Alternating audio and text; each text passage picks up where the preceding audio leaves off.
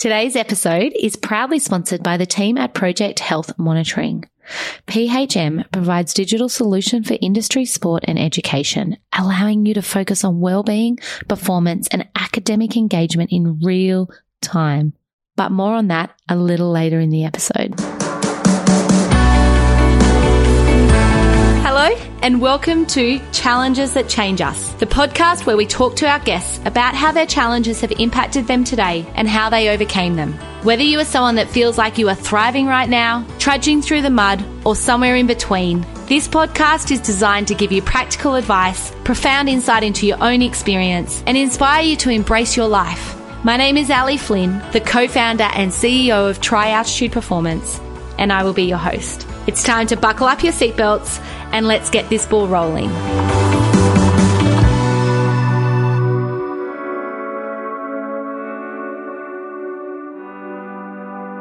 Hi, everyone. Welcome back to this week's pod. I'm super excited to go into year two of challenges that change us still in the Australian charts. I have cried so many times this week with the messages that I've received from you all. They have been beautiful, and so many of you have said that the biggest takeaway from the last two weeks was around how our bodies can remember.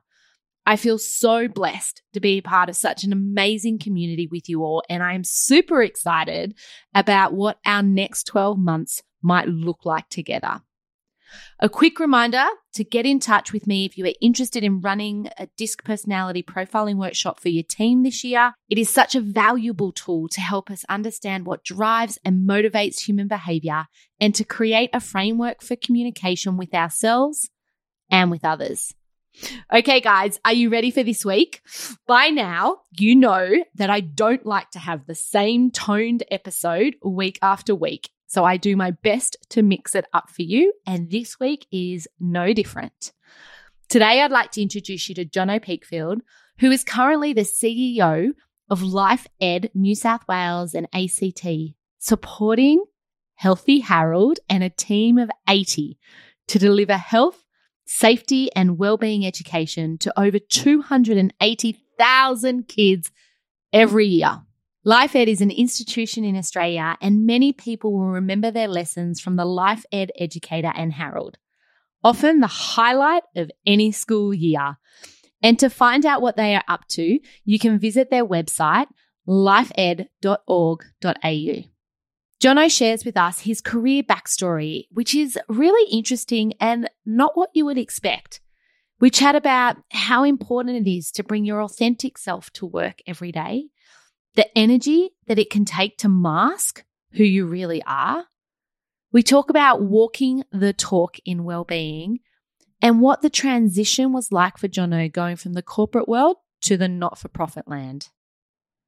This episode isn't based on one challenge, rather, multiple little challenges along the way, like navigating when the board lets you know that you need to get results in the next three months or it might be time to part ways, how to create a workplace culture in multiple locations, and of course, my favorite part of the episode, how to get a boat off the Sydney Harbour floor.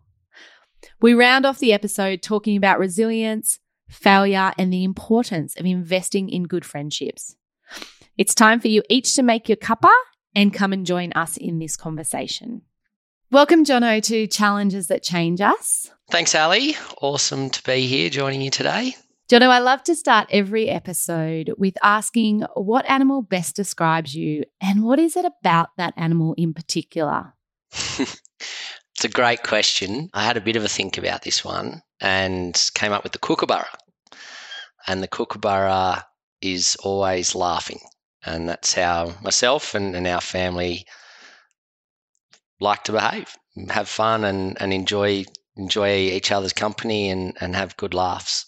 And I always think about kookaburras because they're often in pairs, right? And one starts laughing and you hear the other one. Is that what it's like at your family dinners? Yeah, it's a bit of a knock on effect. And what kind of got me thinking about it was that my father, brother, and I, back in the day, went on this event called the Shitbox Rally, which is a, a Cancer Council fundraising event. You get an old car, you have to buy for $1,000, do it up, and basically go on this huge road trip for a week with, I think there was about 80 participants when we went.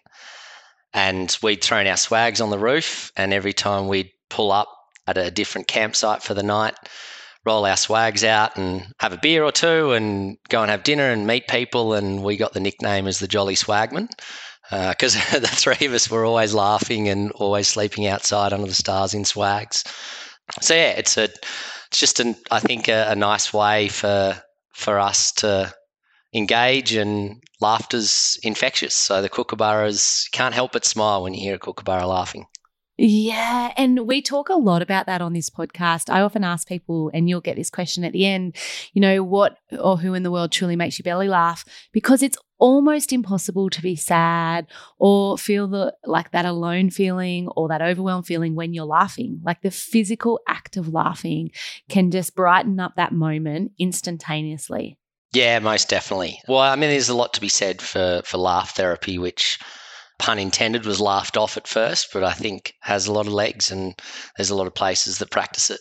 Yeah. And just going back, talking about that rally that you did, it sparked my interest. So you said you used to get, did you talk about the sort of cars that you drive? So we we had an old Ford Falcon, must have been an early 80s model. You didn't you get to choose the vehicle you went in. So you could have maximum of three people, but the key was you couldn't spend more than a thousand dollars on it and then about three to five hundred dollars on repairs. So you're allowed to get essentials like tires and brakes, obviously fixed, but you couldn't soup it up or do anything exciting with it. It had to be a shitbox. Couldn't add aircon. No, no aircon, and then yeah, you had to take all your gear for the week. And you were put in teams of four or five people, uh, four, four or five cars, and within that, you'd hopefully have someone who had some form of mechanical knowledge. That certainly wasn't me and yeah, you'd head off. We started in Brisbane and finished in Darwin. I was just thinking as you said that, if I had to pick three people, you'd make sure you had someone in there that was going to make you laugh and someone in there that could fix your car, right? They're like the two necessities if you've only got three people on your team. Yeah, well, we certainly didn't have someone who could fix the car. Uh, we had plenty of laughter, so I suppose we um, we could trade that off for, for the mechanics. But it was, it was such a good initiative. Um, I'm fairly sure it's it's still going today. But it, eh, you know, every morning it's hilarious. You sort of wake up, hopefully hear a few kookaburras in the tree, and uh, and there'll be you know six or seven cars, bonnets up, people underneath them, spanners out, everyone just doing all their last minute tinkering to get them through the day, just to get them started. yeah, it was great. It was a really cool concept. And Jono, what was your fondest memory of that trip? Probably being off the grid. So we started in Brisbane and went to Darwin and ran out of phone reception pretty quickly. And that was back when I was in my hardware days. And it was just nice to switch off and actually spend some really quality time with my brother and dad. You know, we spend a fair bit of time together as family, but never all day driving in a car, actually just being able to chat and yarn and then meet other people. So it was like that really quality time with family, and and we had a, a bunch of friends that came along with us. So it was just an awesome experience. I imagine it's something that I know you've got little kids that you'd start to think about doing something like that again. Does that does it come up for you as a dad? Yeah, definitely.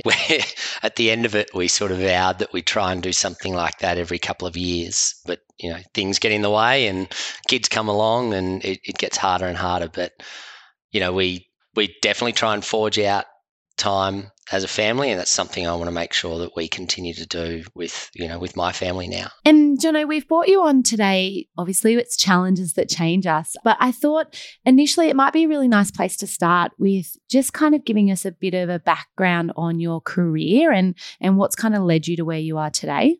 Yeah, thank you. Yeah, I've probably had a, a different career uh, in some ways where I've sort of shifted from the commercial sector into the not-for-profit sector. But I suppose, you know, uh, like all good careers, you start as a kid. I remember my first, I mean, I, I worked from as soon as I could be of assistance on the farm, uh, helping dad and his his father, you know, whether it's mustering and or cattle work or fencing repairs or whatever. Never paid for it. I suppose I was paid in uh, in good faith, mum and dad looked after us. Um, it was just part and parcel of what you did. My first pay- paycheck was from cotton shipping out in Wee Waa in, in central New South Wales. And that was awesome. You know, went away with a couple of mates. I think I was only 16 uh, at the time and um, had a lot of fun, worked super hard and hot, long days. But, you know, nice to learn the value of money at, at quite an early age. But a lot of the work that we did was just contributing to, to the farm, uh, which was great. But in more of a career style, uh, I headed down to Canberra for university and worked for a little marketing firm there for six to 12 months. And a friend of mine that I was studying with at the time said, you know, no matter what you do, you need to be good at sales, uh, whether it's selling yourself, whether it's selling something else, whether it's looking at uh, any form of business has an element of sales in it, which sort of resonated with me at the time. And I was studying commerce psychology, looking at, at sort of marketing and management, and I, I enjoyed people interactions. So I knew I wanted to get into something where I was around people and working with people. And when he said that, I started to look on the university intranet, and this kind of random but what I thought was an awesome job came up as a, a traveling screw salesman working for this company called Otter Group. And they produced nails, screws, rivets, fasteners, like literal fasteners, nails and screws. And so I managed to to snag this job with no experience in hardware. And I got a car, a phone, and had this huge territory to go and manage. And I remember when I told my parents, I was pretty pumped. But at the time, I think they thought, mate, you've just done four years of university and you're going to start your career as a sales rep. And to me, it was genius and a lot of fun. But I think at the time, they just sort of thought, oh, well, we'll, we'll trust trust to see where this goes. And it was great. I absolutely loved it. I got out on the road, I was traveling all through New South Wales, knocking on the door of family owned independent hardware stores. This was pre sort of the Masters Home Improvement introduction. And it was sort of the last year of true independent hardware stores through Mitre 10, Home Hardware, other buying groups. But they were all family owned. And so it was great to sort of get a good understanding of how a family business operates and just seeing the intensity within those stores of how they work and the timings and their busy periods and quiet. And then when people are doing it tough, the impact that it has across the store and across multiple people. So while I wasn't necessarily feeling some of the stresses that they had, quite often you would hear it and you would see it and you could see it town by town how things changed and so i took a lot away from that and i got to travel a lot and met a huge amount of people and sort of progressed reasonably quickly. I got an opportunity to move to queensland and live on the sunny coast which was pretty cool. So left canberra packed my car up took my screw salesman book and off I went to Alexandra Headlands and lived up on the beach for, for 12 months there, and then eventually moved into Brisbane and as sort of the state manager for for Queensland. So, yeah, it was an interesting start to to my career. Yeah, and also what I heard in that, tell me if this is right, but you also took a leap of faith, right? Like you'd done this commerce psychology degree and then you're like, no, I'm going to go in this direction and see where it takes me. And that take that actually takes a bit of courage. Yeah, and it was it was probably against uh, some people's advice, but once I got into it, I, I, loved it. And it was like a whole industry and sector that I didn't even kind of know existed. And again, it, it just came back like I was interacting with people every day and I was learning some really good skills. I was, I was very lucky that the company was quite innovative. The CEO and the national sales and marketing manager at the time, they, they ran on this vibe of excite and delight.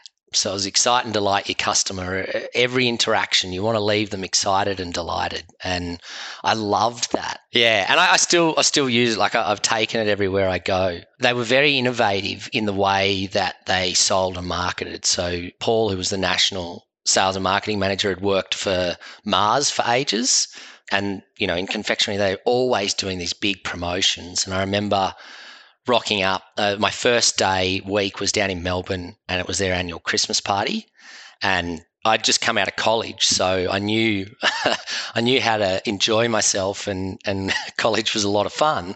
But I thought, oh, stepping into the workplace, this will be quite serious. And it wasn't. They were just so friendly and open, and they the biggest party uh, you could imagine for a hardware company. And it was just this whole new world of how do we enjoy our work and make sure that everyone along the way is getting some form of enjoyment or interact, uh, positive interaction out of the experience. And that ethos for a business was was really interesting and, and I think quite unique. And then they created this huge marketing campaign around the decking season called Decktober. Now there's Decktember and it, it's all sort of taken off, but no one was really doing it in the fastening section. And the first prize was a trip to Vegas. So you could buy a box of screws for five bucks and win a trip to Vegas. And you know, we're talking a couple of thousand entries max, so it was pretty good odds. And but they had these huge point of sale posters, and it was all about off locations and really kind of looking at you know, the five or seven P's of, of marketing and promotion and sales, and really taking what I'd learned and putting it into practice, which is you know always the gap transitioning out of university or school into the workforce is quite often people don't explain and, and, show you how to put that stuff into practice. So, yeah, I think I was really fortunate that I joined a company with a great culture and quite visionary and innovative thinking and a really, really just fun environment to be in at quite an exciting time for hardware because hardware was transitioning out of this small sort of family owned concept. And then Masters Home Improvement came along with Woolworths, and it was Bunnings versus, you know, Bunnings Coles versus Masters Woolworths. And it just shifted. The whole sector shifted. And then Metcash bought out Mitre 10, and, and now they've taken over Home Hardware, and Home Hardware was all sort of merged in, and all of a sudden it became FMCG. So I got this amazing and probably rare experience over the years I was there of transitioning from quite an old school industry into a very state of the art kind of process driven industry and was lucky enough to you know through my career progress and do some national account management work. So by the end of my time at, at otter group i was the national account manager for woolies and that was a couple of years in. So they they'd launched they weren't the new kid on the block. They were having this massive rollout of stores and the negotiation around rebates and pricing and point of sale and stuff was pretty hectic because they weren't necessarily hitting the numbers they'd expected, but they were giving Bunnings a red hot crack. So just being able to interact with a company at a reasonably high level at that sort of scale and size and new adventure or, or new initiative was super interesting and saw the good, the bad, and the, and the ugly in some of those negotiation phases. And I'm also wondering as I'm listening to you, like, there's a huge element in your story so far where you got to explore who you were in the workforce with that support. And I, I think that's often missed. I mean, you tapped into that a little bit, but I'm just imagining you going out there and just having so much support and having systems and structures in place and people that have got your back, but they're letting you grow, they're letting you explore in a safe environment. And, you know, I think we're missing the mark a lot these days with that. It's like just jump in and do it and work it out for yourself. And there's no, you know, I just listening to it just sounds like such a beautiful experience coming into the workforce. Yeah, it really was. Like I was very fortunate just to kind of land that. And, you know, I suppose take that leap of faith, like you said, yes. but then and work hard, work like, out. Yeah, yeah. yeah was, I mean, you put in the work. work. Yeah, yeah. Um, we were, you know, we were doing big days, and there was there was definitely pressure there. Every sales role has pressure, and we weren't by any means the number one company. We were always chasing, so there was definitely the pressure there. But the energy, the support, my direct manager, a guy Rod Brand was awesome in the way that he encouraged and supported, but he never let you completely fall over, but would let you learn lessons that you needed mm. to learn and mm. provide you insight and support when you, you needed it. And would lead by example, wasn't wasn't afraid to roll his sleeves up and get dirty and work hard himself. So just it was just a really good, you know, I suppose having learnt most of my early lessons on the farm around work ethic and problem solving and it's not you know just because it starts raining doesn't mean you stop work for the day or just because something gets hard doesn't mean you, you're not you like you just you don't have an option a lot of the time when you you're on a farm. And so having a lot of that stuff reinforced in a really positive way in quite a unique uh, environment and culture was yeah re- really exciting and allowed me to realize that you could bring yourself to work and you didn't have to like i think a lot of people get confused with their, their themselves and then their work life and feel there has to be this distinction between the two. And no doubt in some circumstances that's appropriate, but like I'm a really big believer that you can you should bring your, your true self to work and be able to enjoy yourself and have fun. Who doesn't want to enjoy what they do, you know, 70% of the time? And it's hard to find contentment in however that shape or form that looks like or what that means for people if you're not coming with all of you, you know, because there's a if it it can feel for people that there's a shadow side or a side that people can't see or what what happens if they find out that part. Whereas if you're just coming as you and your authentic self you know you can just show up and give 110% as you in that role.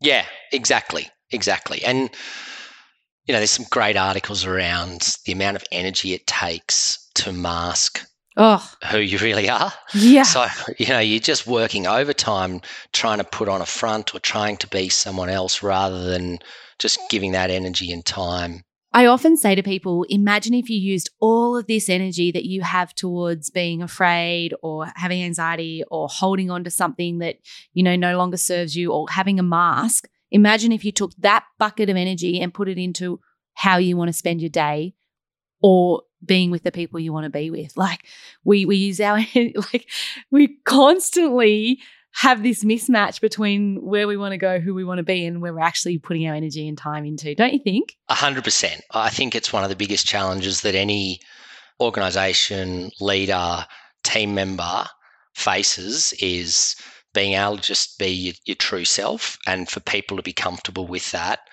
and stop expending all this energy trying to be something for someone else or, or be something for your workplace that's not a natural fit. Yep. Or like the person sitting next to you, you know, I'm going to be an image of that person that you can be inspired by someone or or love the way that they do things, but that doesn't mean that you need to take that on board all the time. Exactly. And you know, there's you know, you've got to make sure that you're in the right you're behaving the right way in the environment but it doesn't mean, mean you have to pretend. You can flex within who you are. Not saying, you know, rock up to work in, in party mode. There might be a time and place for that, but you, you've got to have a level of professionalism. But being professional and trying to be someone different, there's there's a fine line between that and getting it wrong. Just can be exhausting for people. Yeah, and that wasn't where your career stopped, though, was it? No, I got I got a, used to get a fair bit of grief actually about being the travelling screw salesman from, from friends, but um, probably fair enough too. Um, but yeah, it gave me um, yeah it gave me some really really good introduction to the workplace. But my big sort of transition happened when a friend of mine, Seb Robertson, started an organisation, a, a youth mental health organisation called Batyr which is logo's a, a big blue elephant, which some people listening hopefully are familiar with. If not, I'd really encourage you to, to jump online and, and Google it, B A T Y R. And he started that because of his own experience with mental Ill, Ill health at university. And when he, I suppose, started sharing the experience he'd had at uni, it really kind of rocked me, I suppose, because he was a, a really close friend of mine. He I emceed his wedding. He was a groomsman at mine.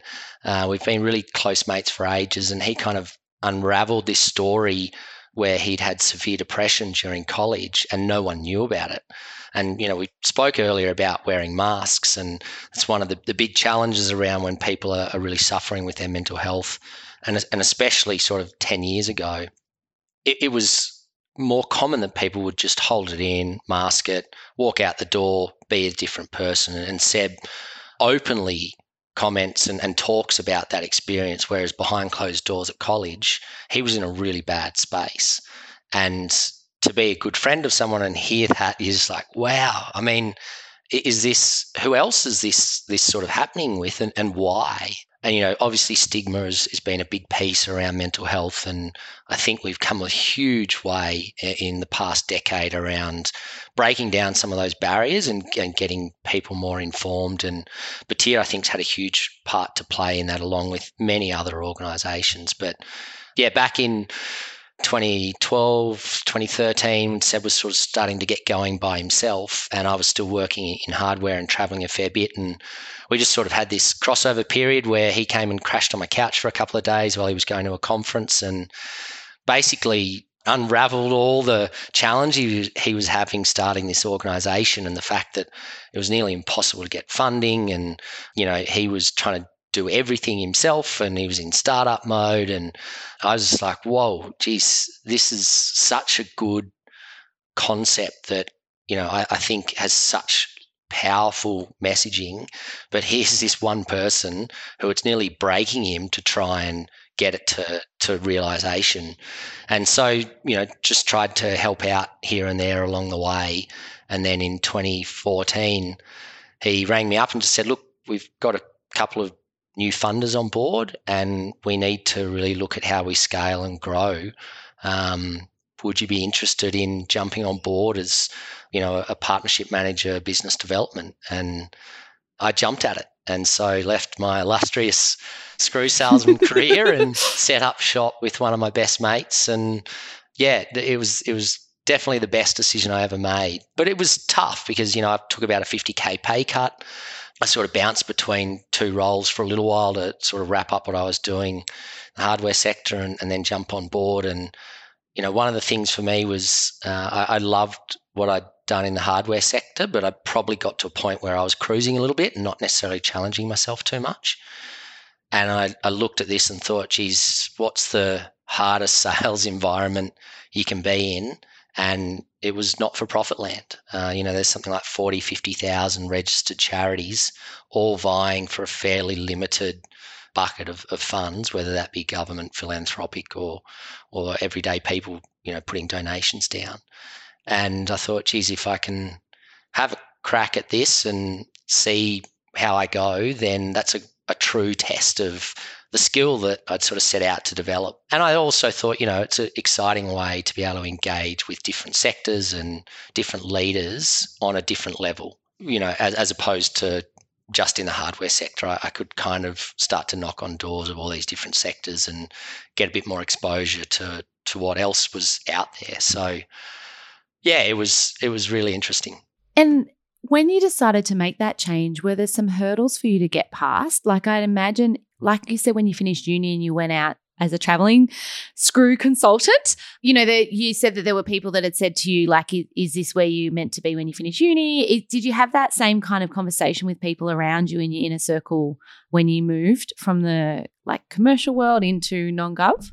Almost identical. it was, um, you know, a, a lot of people were, you know, not only that I was moving out of you know a pretty well paying job where I had really good career prospects into not for profit. It was the fact that it was into a not for profit that had three staff members, no guaranteed funding, no guaranteed future in the mental health space, which was still being explored and understood at that point in time. So and with your best was, mate and, like- and, and, and with my best mate. Exactly. It was like, you know, are, are you trying to find more reasons for something not to work and put them all together? It was like the perfect cocktail of uh, opportunity for, for things not to work out. But that was the exciting part of it. And, you know, at, at that point in time, I didn't have a family.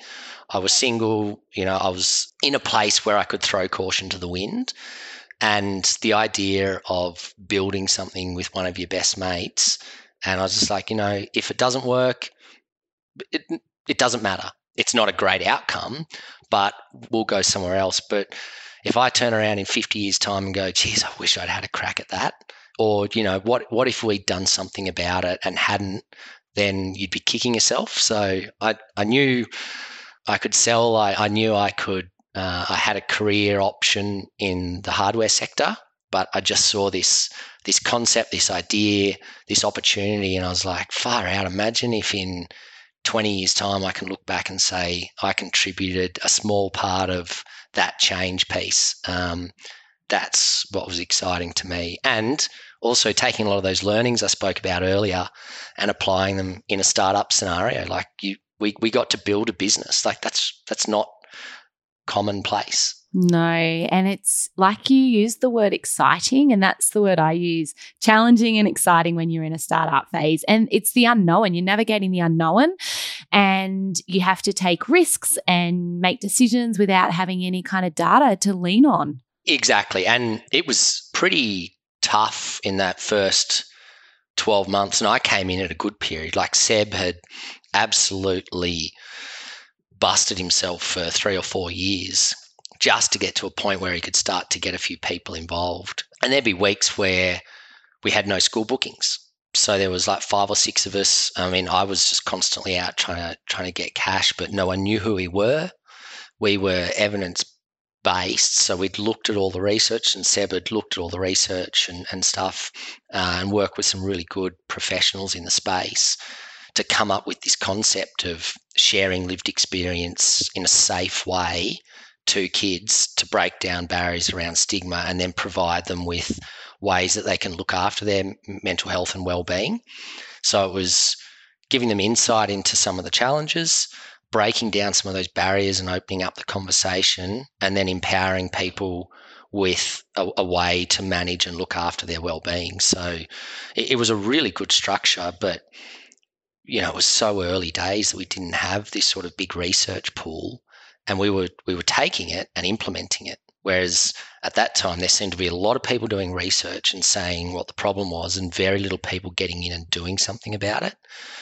But then when you start that journey, no one wants to fund it because it's too risky. Mm. And there's no there's no society language around that. Like when you're talking about it's like people weren't aware. We're starting and we're still in baby steps, but we're starting as a society to have a little bit more understanding and awareness around mental ill health. But back then, mm. I mean, a lot of people didn't even know what the words were. Exactly. And, you know, even Are You OK Day was in fairly small doses, whereas, you know, Are You OK Day is huge now. But back then it, it wasn't. It wasn't a big thing. It wasn't, it was that stigma piece that just was so hard to to break down and it meant when you went to funders, they were, and people were quite cautious. It was kind of probably a little bit like vaping recently. It's like, if you introduce a topic, is it going to make it worse?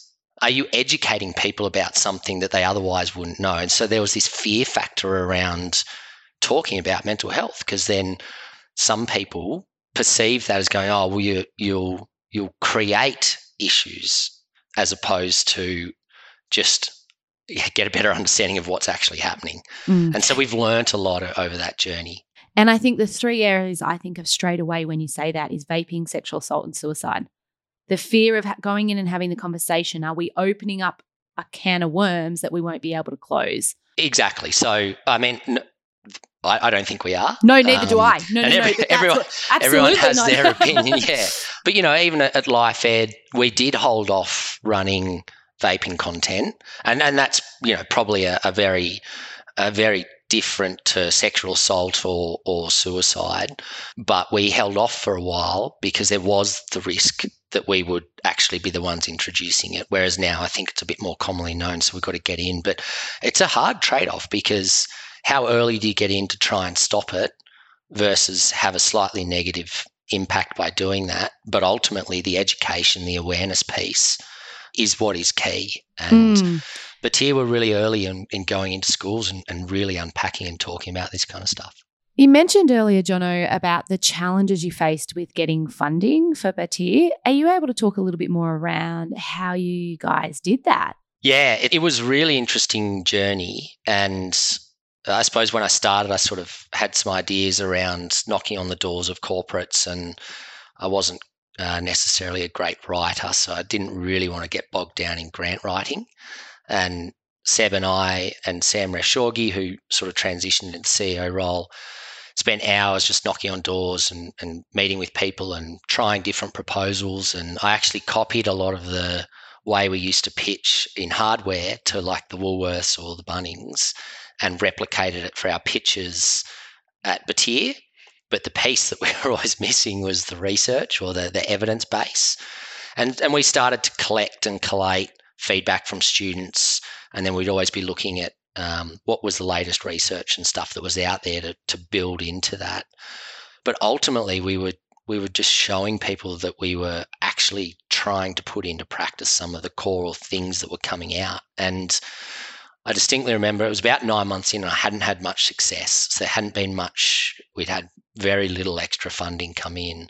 And one of the board members basically pulled me aside after a day's work and pretty much said, Look, you've got three months. And at the end of the 12 month period, if you can't bring anything in, we're probably just going to have to part ways. And I know that's blunt, but that's the reality. And I knew that conversation was coming and I was very aware of it. Like the last thing you want to do is join your mate's charity. As a great sales rep. exactly. Can't get you any money. so it was um pressure. You know, it was just yeah, it was. It was. But good good pressure. And mm. and again, you know, it's just you can back out and go, oh, it's too much, I'll move on, or you double down and go, right, let's really think about this. And we'd go to the opening of an envelope. We would just try to be present and have our our brand and our faces in as many different rooms where people were talking about mental health, mental ill health, prevention as possible. And then kind of just got into the a handful of grants and spent three or four months really trying to craft how we told our story and using like trying to really share the story. And that's i think was the shift is we went from pitching an idea to sharing a story and then the story of young people who came through and we'd start to bring young people with lived experience along to some meetings. And if we were applying for a grant i'd do a lot of legwork behind the scenes with whoever i could get in contact with at that organisation to make sure that our grant just didn't sit on and they were just reading it but they knew who we were they knew what we did they'd heard some you know stories or they'd had the opportunity to come and see a program and I think at about the 11 month mark or just before the, the board meeting where I was pretty much neck on the chopping block, it just clicked. I don't I don't know exactly what it was, but it just clicked. We won three or four grants in a row and pulled some cash in and that allowed us to step up the delivery a little bit and we'd had some good success uh, actually with Catholic schools. So we we worked quite closely with a bunch of Catholic schools and built the student numbers over that sort of period. And we just had this three months where we were in the zone and we were delivering more school programs. We started to get a bit of cash in the door. We started to sort of people started to see us and come to us for comment. We ran a a big sort of symposium where uh, the Channel 9 I think covered and we had some professionals sort of work with us. What's a symposium?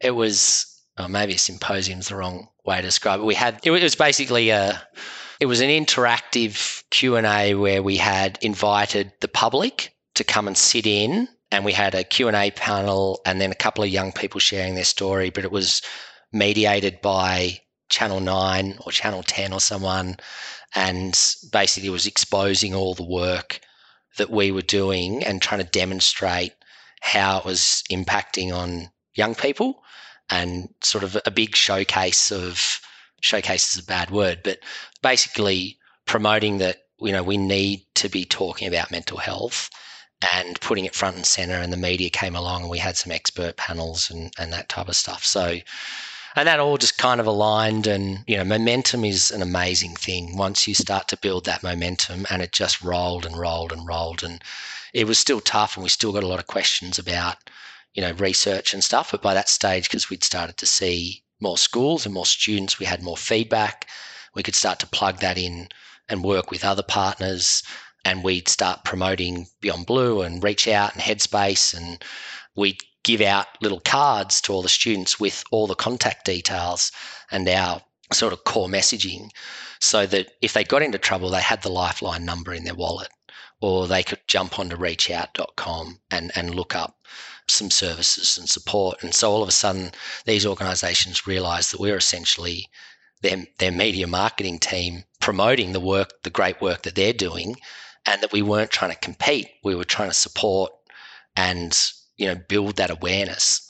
And then yeah, we had 12 months where so that was sort of the first 12 months we just got a bit of cash in the door. And then we really started to scale. But there were challenges with that because we had this incredible sort of small team of eight to 10 um, sort of part time people and this amazing culture. And it was sort of predominantly based out of Sydney. And if we got a Brisbane school, that a handful of us go to Brisbane and deliver it. And we were all doing everything. So I was delivering programs, I was trying to support with fundraising campaigns, doing the fundraising, uh, setting strategy. Like it was everyone was just did everything. And then as you start to scale, it's how do you replicate that culture, but allow others to create their own culture within it. So we set up Victoria and then we set up offices in Brisbane. And then all of a sudden, instead of having 10 people, you've got 25 and then it was 30.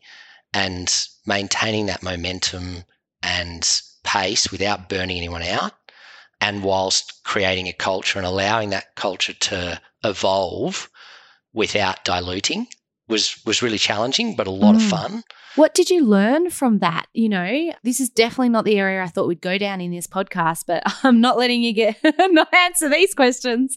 But like how did you what did you learn? Because that is i mean there's some gold nuggets in there for anyone that's running a business being a leader in a position where they've got to grow and scale.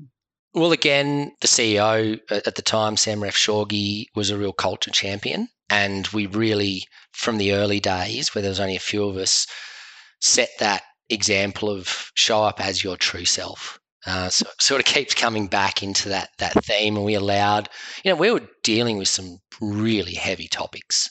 So Batyr would run training programs for young people, essentially over two days, teaching them and working with them on their story so that they could share it but safely so that they, there wasn't triggering instances and uh, and there's like really unique ways of sharing a story that can have a really powerful impact but leave someone feeling empowered and not helpless but working through that with someone is really intense for the first time. And there would be people coming up who, who hadn't really shared their own personal journey with anyone, and all of a sudden sitting in a room with 10 strangers. So there was some really heavy moments, but we, we wanted to be the positive, um, vibrant, hopeful organisation, not the doom and gloom mental health charity.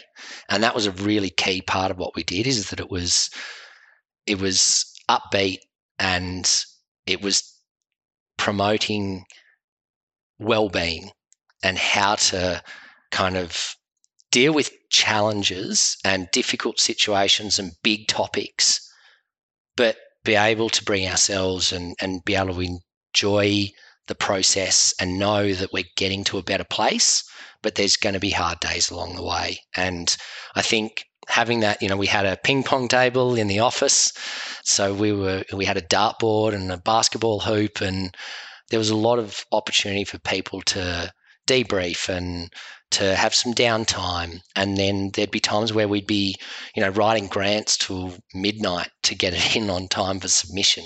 But we'd go out as a group and have dinner or we'd go and celebrate lunch and we celebrated success stories along the way and everyone talks about it. It's really hard to do it when you hit a success milestone. Naturally, you just go, right, what's next? We would purposely take the time to stop and celebrate and go and have some fun. Because if we couldn't have fun, what were we? What was the point of what we were doing? Yeah, and and what are you role modeling? Yeah, and we had this this amazing person, Dr. Happy. So uh, Dr. Tim Sharp runs the Happiness Institute, and he was the chief happiness officer of uh, Batyr. I love that. Which is such a cool I love title. that. Yes. Yeah. And he'd come in and he'd run sessions pretty regularly around how to look after our own well-being and you know what's what is happiness and, and stuff. And he's so pragmatic and chilled out and just honest and raw. And he's got his own story which he he sort of shares. And he just he helped build that culture, but in a safe way. So he, he allowed us to put stuff in place where everyone was looking after their own well-being. And naturally, an organisation like that attracts a lot of people who've had challenges with their mental health. Um, and so, you know, there were people along the way who who needed a lot of support and needed to be able to take time out Um, so we had a, a walk the talk well-being policy, which was pretty powerful. Yeah. As I'm listening to you, I'm thinking about how valuable this will be for people to hear because really it was before the times. I don't know if I can say that, but really is what I'm listening to now is what everyone's catching on to. And I work so much in the corporate industry right now about how do we get what you're talking about. And often it's because it's intangible. You don't see it. Like when you walk into a company that has a a culture like what you're describing, you feel it. But sometimes it's very hard to say, this is why or this is what. But listening to you, it really gives a great sense of how the psychological safety was set up for the team the time and energy and resources were put into the team.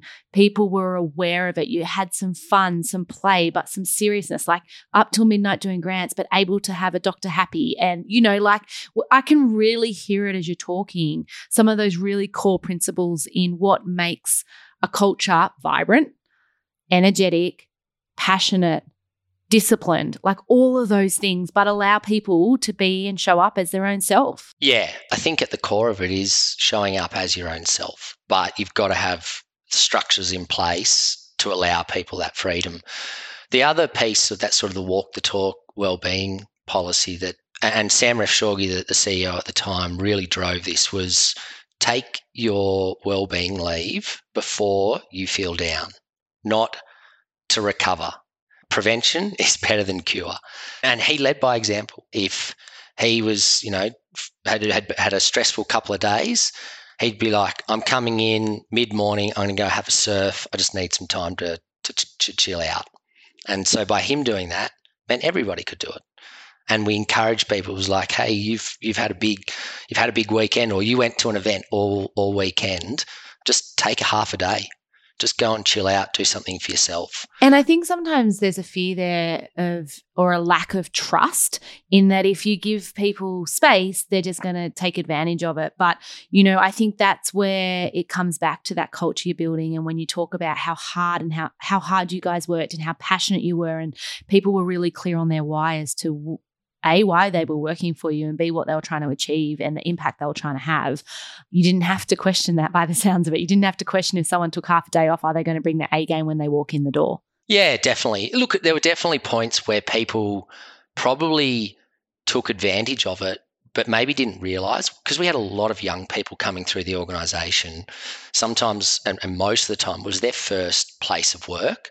So they walked into an incredible environment that wasn't normal. Um, it, it wasn't normal. And therefore, the challenge that we then faced was how do you continue this because it's the right thing to do and it has fantastic benefits without people expecting it's done for them and becoming entitled.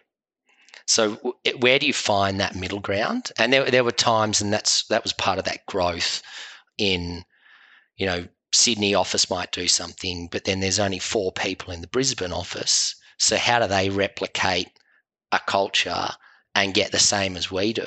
Did you solve that question? Well, we, it was it was pushing it back to them. It's like, well, we had an office in Sydney with four people and had an awesome culture. So create your own, like feel empowered, drive your own, build your own culture that fits into this. But don't expect someone coming from Sydney is going to create that for you. Culture is about the people in the room at the time getting on a on a on a good wavelength and working out how they want to operate, how they want to interact, how they want to turn up to work. And that might shift in different offices and spaces. And at different times of the company's growth. Yeah. As there's different state offices opened up, they had their own challenges around, you know, state based funding or rollout of programs and you know one might be leading the way and the other might be struggling and that that creates different tensions and stuff but overarching is like you know look after your well-being look after each other make sure you're enjoying your work and having fun but work hard like this place is built off really hard work mm. Mm. and jono i find this sometimes in interviews and right now i'm sitting here going, I don't want to ask you to move on from this conversation. Um, so this is coming out through gritted teeth, but we yeah. haven't even got to where you are now. You know, we haven't even spoken about Life Ed for anyone that can see um, any of the stuff that we put up on Facebook in our Facebook group challenges at Change Us. You'll see Jono's got the shirt on at the moment. So I'm really where I want to honor the space of where you're working now and what that looks like and, and how you got into that as well. Yeah, um, yeah, it's easy to get to get go down a rabbit warren. A rabbit warren that I love yeah. and am passionate yeah, about and spend every day working in. I could as- absolutely selfishly. Sorry, guys that are listening to all my beautiful audience uh, and listeners. We're uh, we're just getting off on our own little tangent here. Two CEOs having a yarn. Uh, look, I think um, definitely what I realised at Batyr is how much disadvantage and inequity there is, and that's that was something I was like, well, no, we're doing a really good thing. And my wife actually then she fell pregnant, and so we actually took some some time out. We were living in Sydney and moved back to Uralla near Armidale, New South Wales, and I was helping Dad with the drought in 2019. We like everyone got absolutely smashed, and so I moved to two days a week with Batyr and was was working on the farm pretty much full time feeding uh, at that point. And during that period, sort of started to think, all right, well, I've been at Batyr for about four years. I'm going to start thinking about what might be next, but had no intention of sort of changing job and happened to be looking through LinkedIn and this job ad for Healthy Harold Life Education's CEO for New South Wales popped up, and I was like, "Whoa, that is a blast from the past." Mm-hmm. You know, like most people hadn't heard of from or of uh, Healthy Harold and Life Ed for probably the best part of 20 odd years. Mm, but still remember it, right? Like, haven't heard of it, but like, yeah. I remember that. Exactly. It's part of the magic. And I'm deviating here, but you know, you in primary school you have a full time teacher from kinder to year six. So you have six different teachers who take you for the entire year. I reckon the average person would struggle to name more than three or four of those primary school teachers, and they have a huge impact on your life. Harold comes once a year for six years, if you're lucky, and nearly everyone exactly.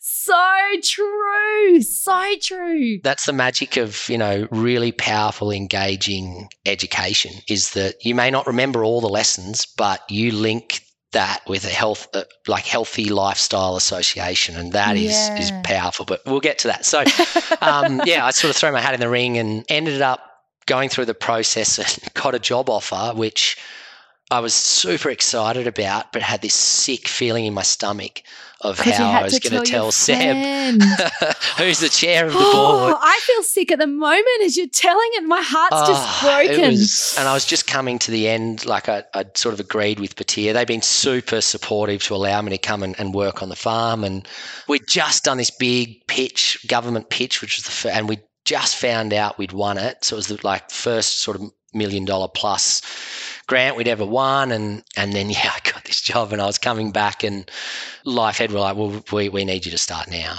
kind of thing and I'd sort of said trying to negotiate a, a bit of leeway and it took me an entire four days to get the courage to call Seb and then the, the CEO at the time, who's now the CEO, Nick Brown. And he and I had been working together really closely with Seb. And I was just like, oh, it was it was tough, but well, ripped the band-aid off and they were awesome as with everything. And the beauty is that we can look at collaborating and, and working together and chatting now. So, yeah. Just on that, you know, nothing like a bit of deviation in this episode.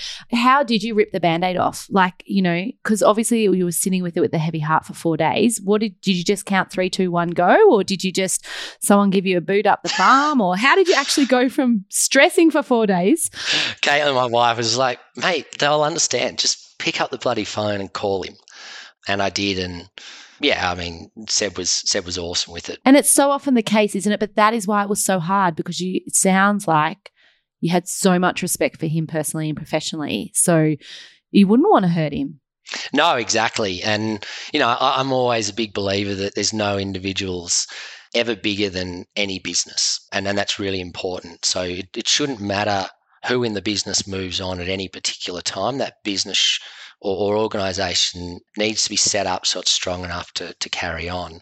And I knew that uh, there were people who could do my job better. Like I think uh, I was really proud of the work that I'd done to get it to a point, but I also recognised that I probably wasn't the one to to go in that partnership space and, and fundraising space, take it to the next level. And we'd put on a fantastic partnership manager, Lucy Steggles, just before, and, and her and I were working together to sort of build it.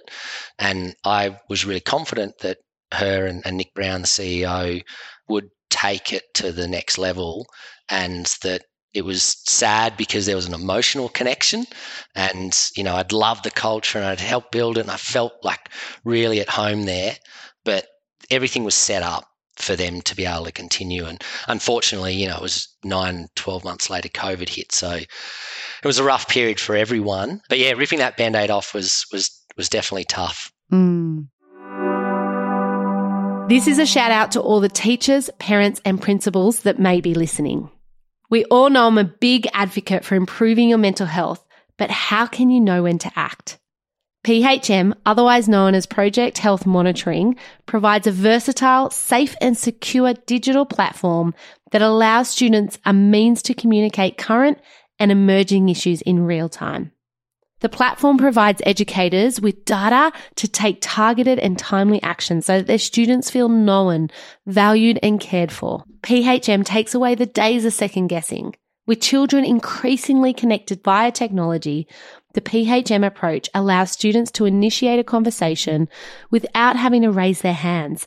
Students need to feel connected and empowered by being directly engaged socially and emotionally. For a free project health check on your school, please click in the link provided in our show notes. This will enhance your students' well-being, performance, and their academic outcomes. Now, back to the show. And why Life Ed? You know, if you you've just explained to us this phenomenal culture, right? I was sitting there inspired. I don't know about everyone else, but I was sitting there thinking about all the things I can do for my team or all the things I'm currently not doing. So why the shift? What grabbed your attention?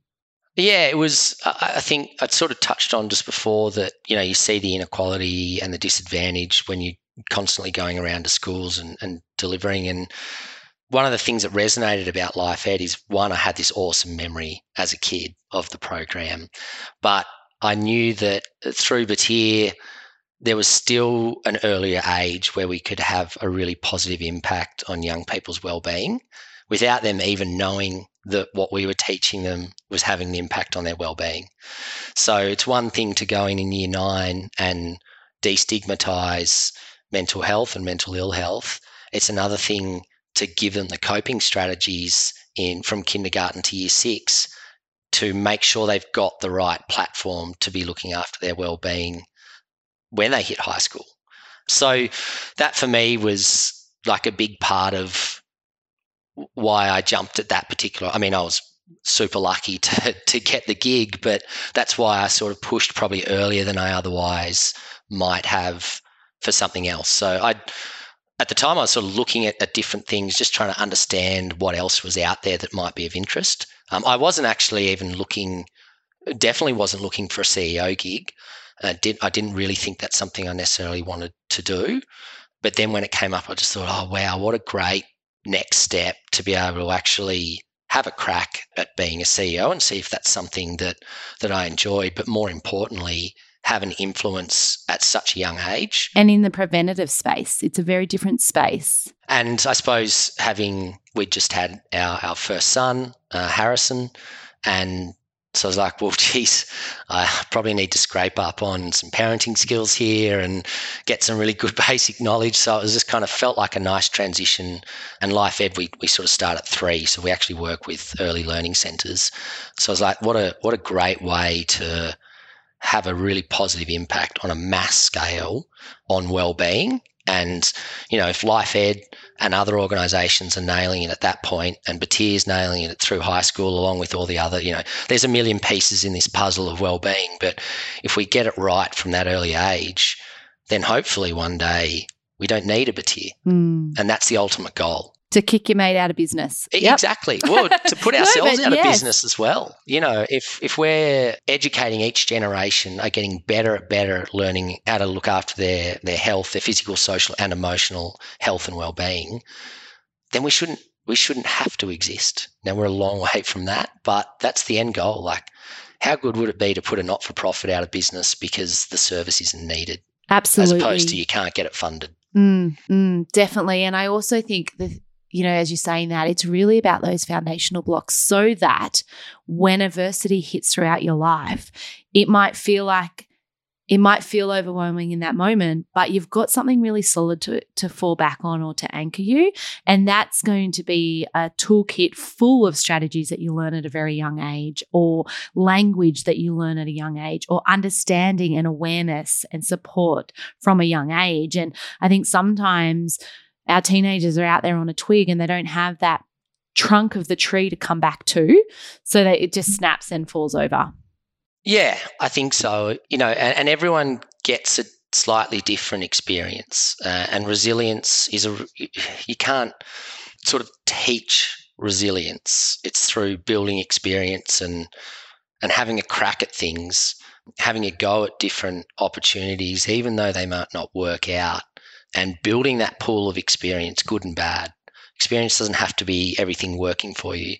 The, the most of the experiences I've learned from have been the the failures and, and stuff ups where you know, all right, well, next time I'm going to make sure I don't do that particular thing because I know where it leads and I know what strife it gets me into. So I think you know this this line between protecting but also encouraging our young people to get out and have a crack and and do different things and being absolutely fine with failure the, the more we can just accept that failure is a fantastic part of growing up, learning, being resilient.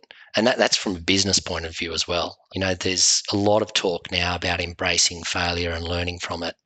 And I, I think, you know, it's something we're trying to do at Life Ed. I think we, we did it reasonably well at Batyr is fail, fail fast, and learn. Uh, my old man always used to say growing up, you know, firstly, it's only a, an F up if you can't fix it in an hour, uh, which was a bit of a, an ongoing gag at the farm. But it's like, you know, learn from your mistakes. But if you're ma- making mistakes three or four times over, then there's an issue. You, are not learning. So the mis- there's nothing wrong with making a mistake. You know, you'd be like, no problem with that. He never never roused on us for doing anything that we did once. If we did it second time, he'd be like, okay.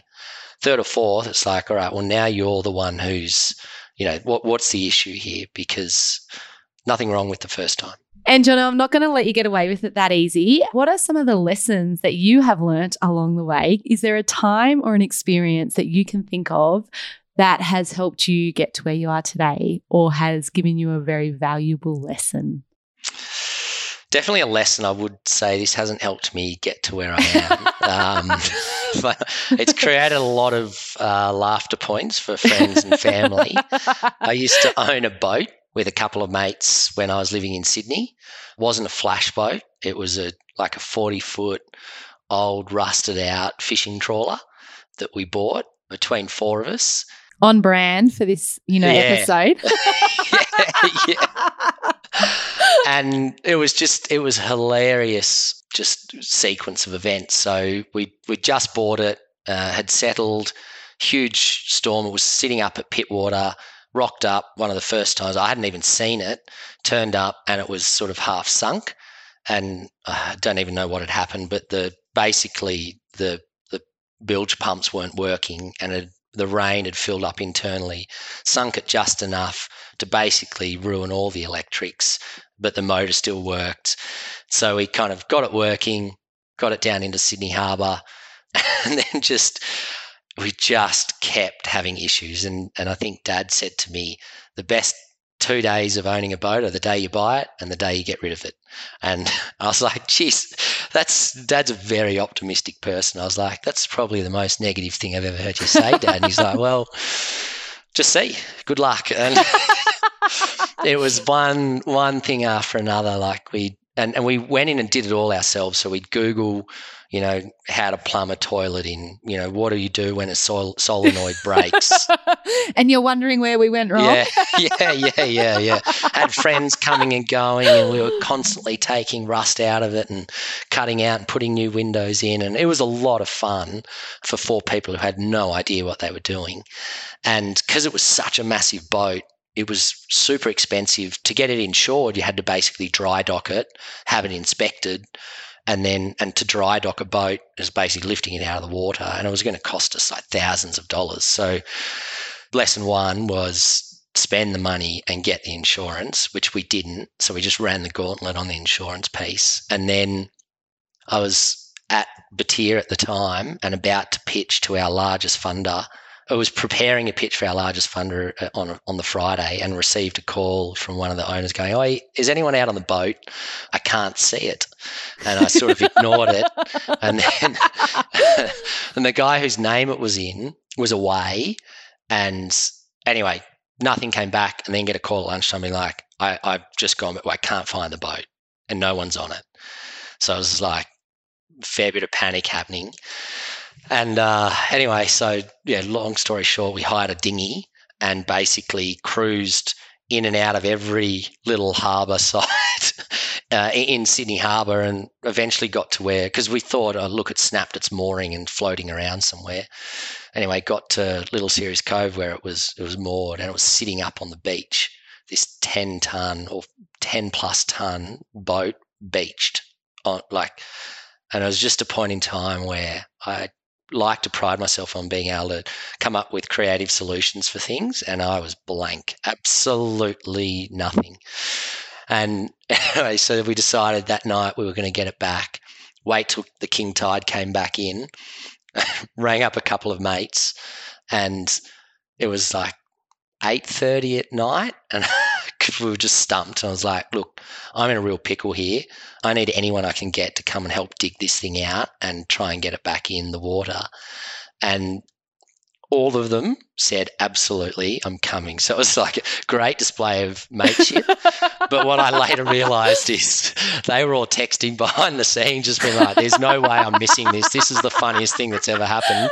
I want to make sure I'm getting a photo of it. So all mates came down in droves. We're digging it out of the sand, and then we had a little another little boat towing it. And then eventually, at about twelve oh five, we were like, "This thing's not working." So we just got in, started it up, and just jammed it into reverse, and just basically sat there for about what felt like an eternity was probably only two minutes, just flooring this thing in reverse, and eventually it just started to scrape out, and then boom, out it goes, and we got it remoored and all the rest. And then basically 12 months later, almost identical thing happened again. so, yeah. Lesson not learned. I think this was uh, supposed to be what lessons did you learn, not what exactly, uh, mistakes exactly. did you make time and time and time again. So we, we sort of blamed the the bloke who put the mooring down um, the first time. When in doubt, blame someone else. Yeah, exactly, exactly. Still didn't get insurance though, and so we got the the rope extended so it could handle the because most of them are little fiberglass boats sitting around there, not like these big heavy trawling old fishing trawlers. Anyway, yeah, round two, another big king tide, sitting at work, can't see the boat, same kind of thing. And I was meant to be heading to Brisbane to go and watch the Wallabies or something. It was a Friday. I was like, oh no, again, hired a dinghy, couldn't find it. So this time we looked on the beach first because we'd learned our lesson that last time. And then like all these sort of like, so it wasn't on the beach, just couldn't see it. And, you know, there's a lot of expensive boats in Sydney Harbour. And the thought was like, is our boat smashing around in Double Bay about to sink Kerry Packer's yacht or something? And how many tens of millions of dollars damage has this thing done since it snapped its mooring? And then someone was like, oh, no, it'll just be out at sea because when a king tide comes in, it just sucks all the water out and anything there. So that's why all the rubbish ha- like floats out to sea after a king tide.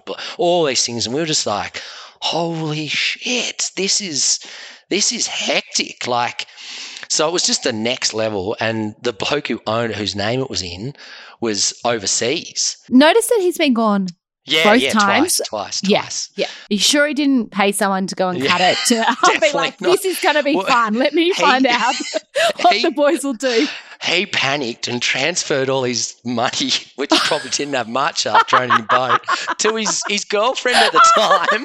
he, goes, oh, so uh, yeah, it was anyway, we basically like the four of us just went searching for this boat, looking everywhere. again, hired a dinghy and went got back to Little Sirius and just started to see little bits of stuff from the boat and then realized, oh, it's sunk somewhere. So went back and just kept driving over where the mooring was. And eventually, as the tide went out, we saw it on the bottom of the ocean, sitting like this is a huge boat sitting on the bottom of the ocean. So then it was just like a whole new. It wasn't like we could just tow it back or we we'd found. It was just like shit. How do you get a boat off the bottom of the ocean without telling anyone? well, that was the exact. That was the first. Without, yeah, without someone finding out, or without, you know, spending half a million dollars. I, I don't know. Like, first thought was like, we'll just leave it, and then so we're ringing people, and it was like, you know, the second time I was like, far out. I now I'm super stumped. Like, we just we, we actually went to the pub and sat down and just had a beer and we're like right what do we do and anyway the first quote we got from a salvage company was $25000 and we just had a heart attack anyway we ended up finding someone who came for about five grand and the process of floating a boat is pretty incredible, but I won't tell that story now. a lot of lessons from that. Yes. It was like What are the lessons though? Like when you think geez. about that, what are the takeaways from that? Well, it was it was like the first part though was like we had a lot of fun learning something new. Like it was almost like learning a new skill. Like we we basically recreated this boat and then we'd go out with our friends. So it was like we had a lot of fun on it, a lot of laughs on it, and memories and stuff. Big learning is don't buy a boat, hire one. That would be number one.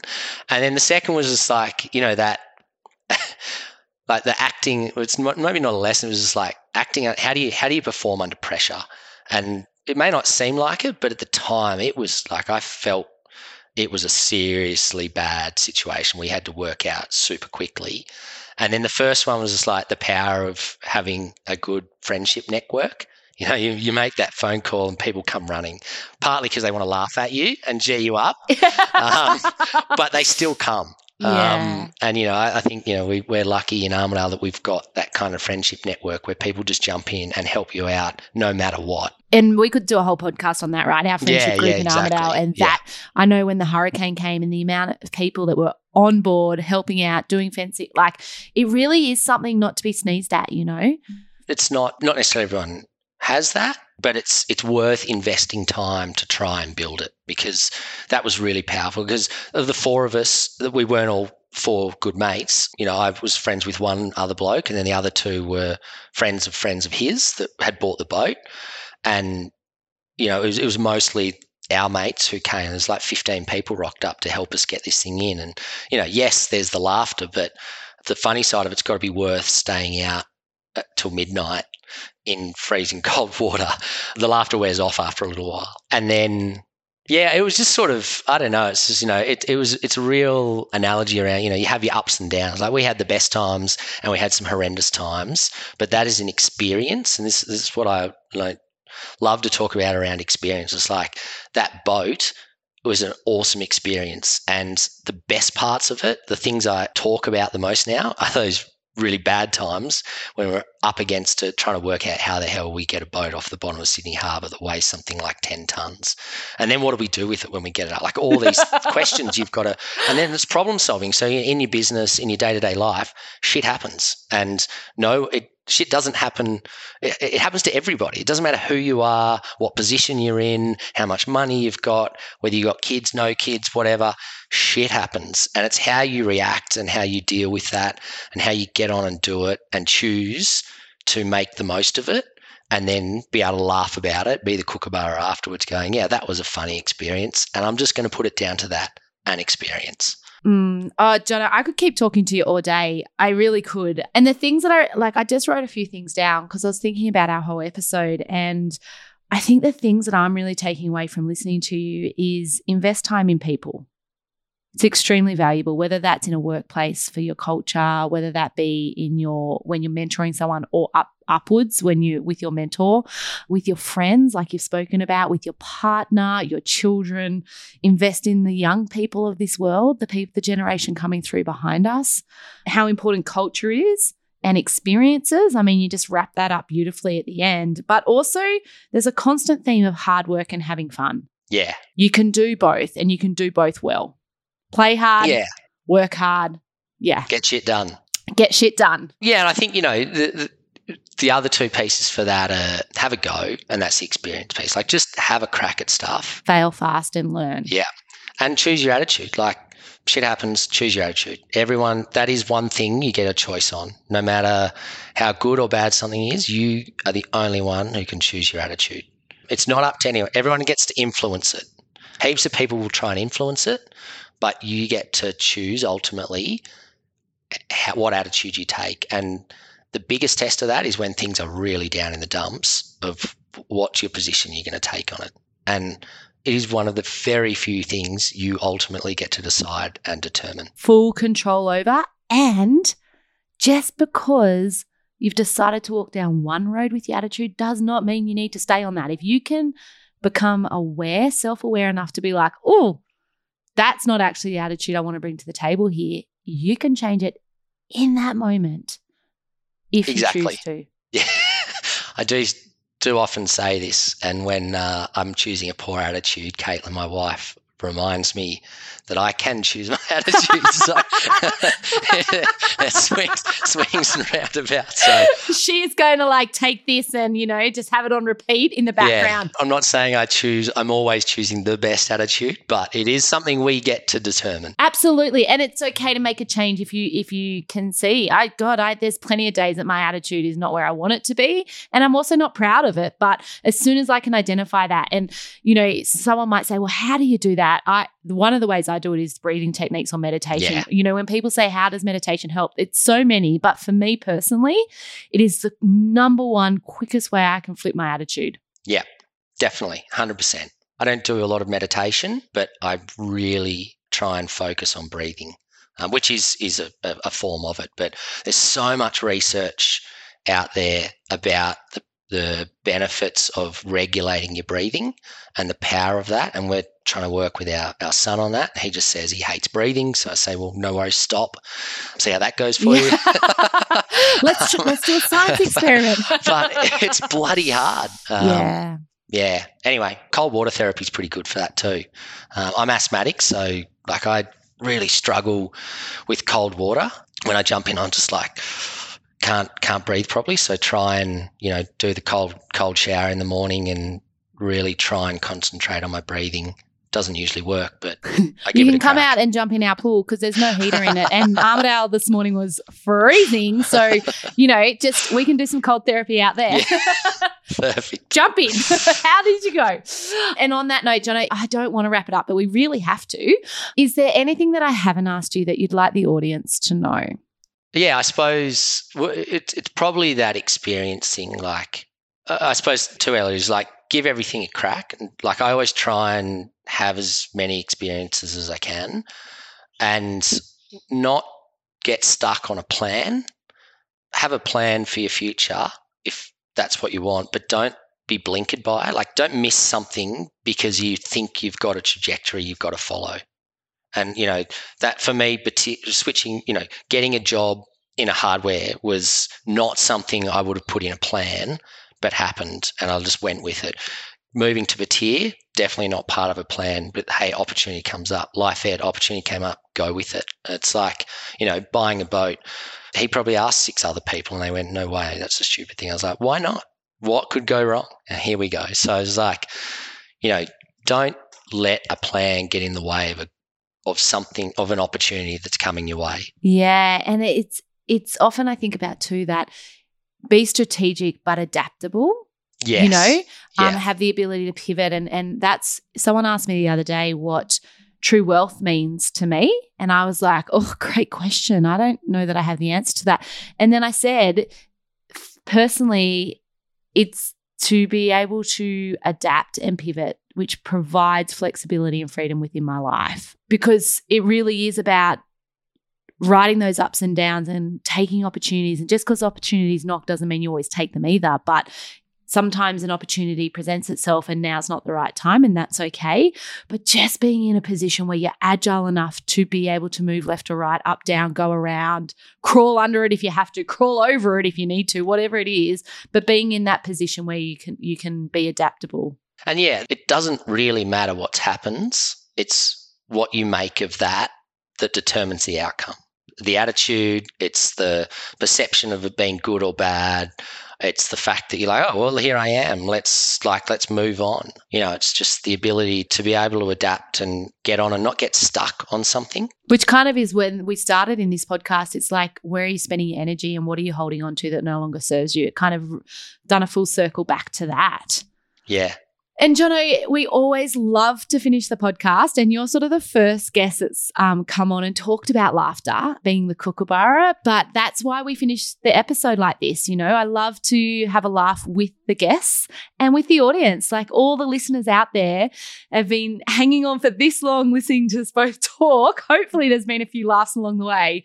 But who or what in your world truly makes you belly laugh? Like, I mean, you know that belly laugh, like that really jolly, like that loud kookaburra laugh. I've probably got three.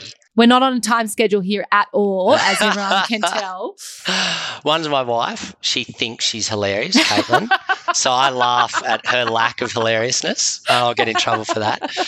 Two is with all of the family. So when our family get together, we we have a lot of belly laughs. All right. Thank you so much, Jono, for coming on and giving up your time and, you know, sharing such beautiful experiences and messages.